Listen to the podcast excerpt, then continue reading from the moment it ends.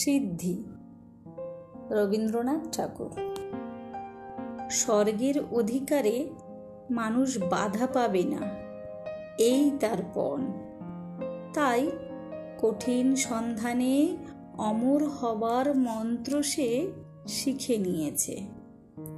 এখন একলা বনের মধ্যে সেই মন্ত্র সে সাধনা করে। বনের ধারে ছিল এক কাঠ কাঠকুড়ুনি মেয়ে।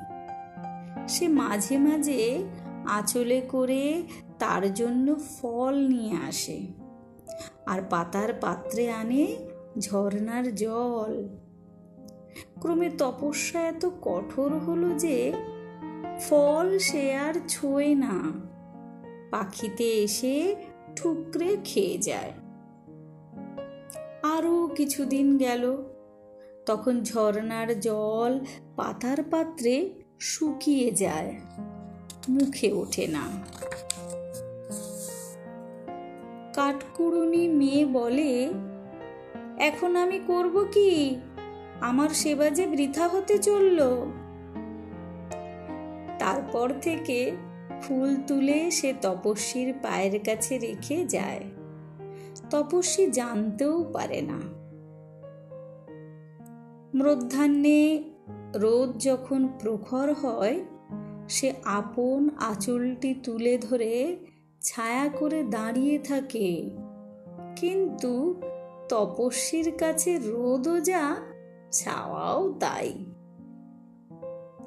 কৃষ্ণপক্ষের রাতে অন্ধকার যখন ঘন হয়, কাঠকুড়ুনি সেখানে জেগে বসে থাকে। তাপসের কোনো ভয়ের কারণ নেই। তবু সে পাহারা দেয়।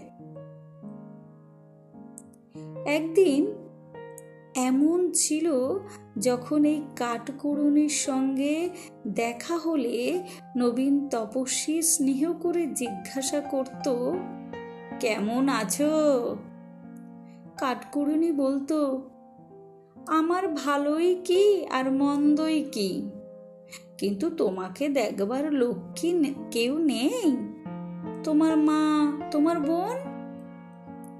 সে বলতো, আছে সবাই, কিন্তু আমাকে দেখ, দেখে হবে কি?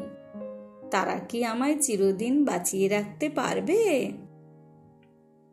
কাঠকুড়ুনি বলতো, প্রাণ থাকে না বলেই তো প্রাণের জন্য এত দরদ। তাপস বলতো, আমি খুঁজি চিরদিন বাজবার পথ। মানুষকে আমি অমর করব। এই বলে সে কত কি বলে যেত। তার নিজের সঙ্গে নিজের কথা, সে কথার মানে বুঝবে কে? কাঠকুড়ুনি বুঝত না। কিন্তু আকাশে নবমেঘের ডাকে ময়ূরীর যেমন হয়, তেমনি তার মন ব্যাকুল হয়ে উঠত। তারপরে আরও কিছুদিন যায়। তপস্বী মৌন হয়ে এলো। মেয়েকে কোনো কথা বলে না। তারপরে আরও কিছুদিন যায়। তপস্বীর চোখ বুঝে এলো। মেয়েটির দিকে চেয়ে দেখে না। মেয়ের মনে হলো, সে আর ওই তাপসের মাঝখানে যেমন তপস্যার লক্ষ যোজন ক্রোশের দূরত্ব। হাজার হাজার বছরেও এতটা বিচ্ছেদ পার হয়ে একটুখানি কাছে আসবার আশা নেই। তা নাই বা রইল আশা তবু ওর কান্না আসে। মনে বল, মনে মনে বলে, দিনে একবার যদি বললেন, কেমন আছো? তাহলে সেই কথাটুকুতে দিন কেটে যায়। একবেলা যদি একটু ফল আর জল গ্রহণ করেন, তাহলে অন্য জল ওর নিজের মুখে রোচে এদিকে ইন্দ্রলোকে খবর পৌঁছালো। মানুষ মর্তকে লঙ্ঘন করে স্বর্গ পেতে চায়। এত বড় স্পর্ধা! ইন্দ্র প্রকাশ্যে রাগ দেখালেন। গোপনে ভয় পেলেন। বললেন, দৈত্য স্বর্গ জয় করতে চেয়েছিল বাহু বলে তার সঙ্গে লড়াই চলেছিল। মানুষ স্বর্গ নিতে চায় দুঃখের বলে। তার কাছে কি হার মানতে হবে? মেনকাকে মহেন্দ্র বললেন, যাও, তপস্যা ভঙ্গ করো গে। মেনকা বললেন, সুররাজ, স্বর্গের অস্ত্রে মর্তের মানুষকে যদি পরাস্ত করেন, তবে তাতে স্বর্গেরই পরাভব। মানবের মরণবান কি? মানবীর হাতে নেই? ইন্দ্র বললেন, সে কথা সত্য। ফাল্গুন মাসে দক্ষিণ হাওয়ার দোলা লাগতেই মর্মরিত মাধবীলতা প্রফুল্ল হয়ে ওঠে। তেমনি ওই কাঠকুড়ুনির উপরে একদিন নন্দনবনের হাওয়া এসে লাগল। আর তার দেহ মন একটা কোন উৎসুক মাধুর্যের উন্মেষে উন্মেষে ব্যথিত হয়ে উঠল। তার মনের ভাবনাগুলি চাক ছাড়া মৌমাছির মতো উড়তে লাগল।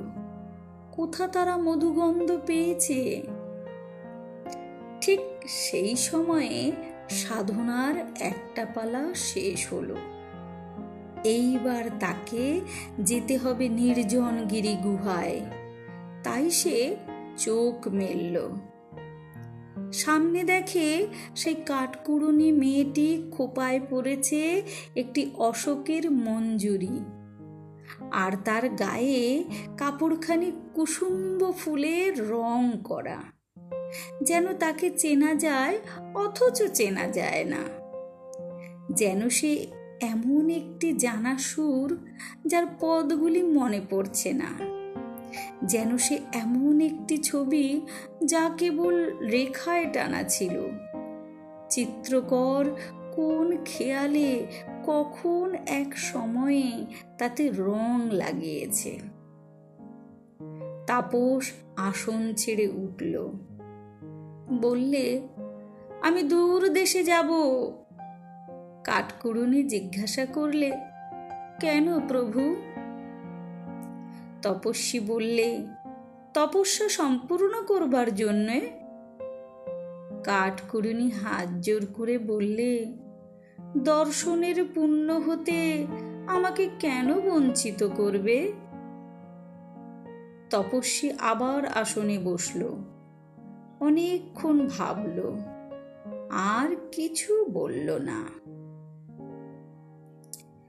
তার অনুরোধ যেমনটি রাখা হলো, অমনি মেয়েটির বুকের এক ধার থেকে আর এক ধারে বারে বারে যেন বজ্রসূচি বিদ্ধে লাগল। সে ভাবলে, আমি অতি সামান্য, তবু আমার কথায় কেন বাধা ঘটবে? সেই রাতে পাতার বিছানায় একলা জেগে বসে তার নিজেকে নিজের ভয় করতে লাগল। তারপর দিন সকালে সে ফল এনে দাঁড়াল। তাপস হাত পেতে নিলে। পাতার পাত্রে জল এনে দিতেই তাপস জল পান করলে। সুখে তার মন ভরে উঠল।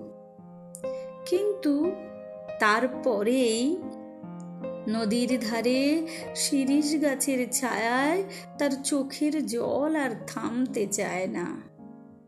কি ভাবলে, কি জানি? পরদিন সকালে কাঠকুড়ুনি তাপসকে প্রণাম করে বললে, প্রভু, আশীর্বাদ চাই। তপস্বী জিজ্ঞাসা করলে, কেন?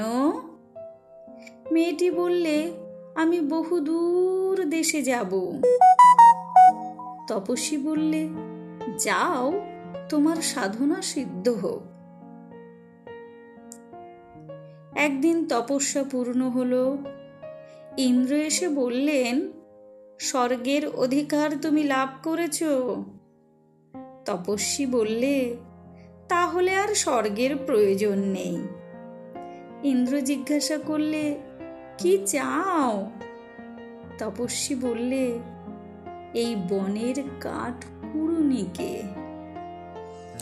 নমস্কার।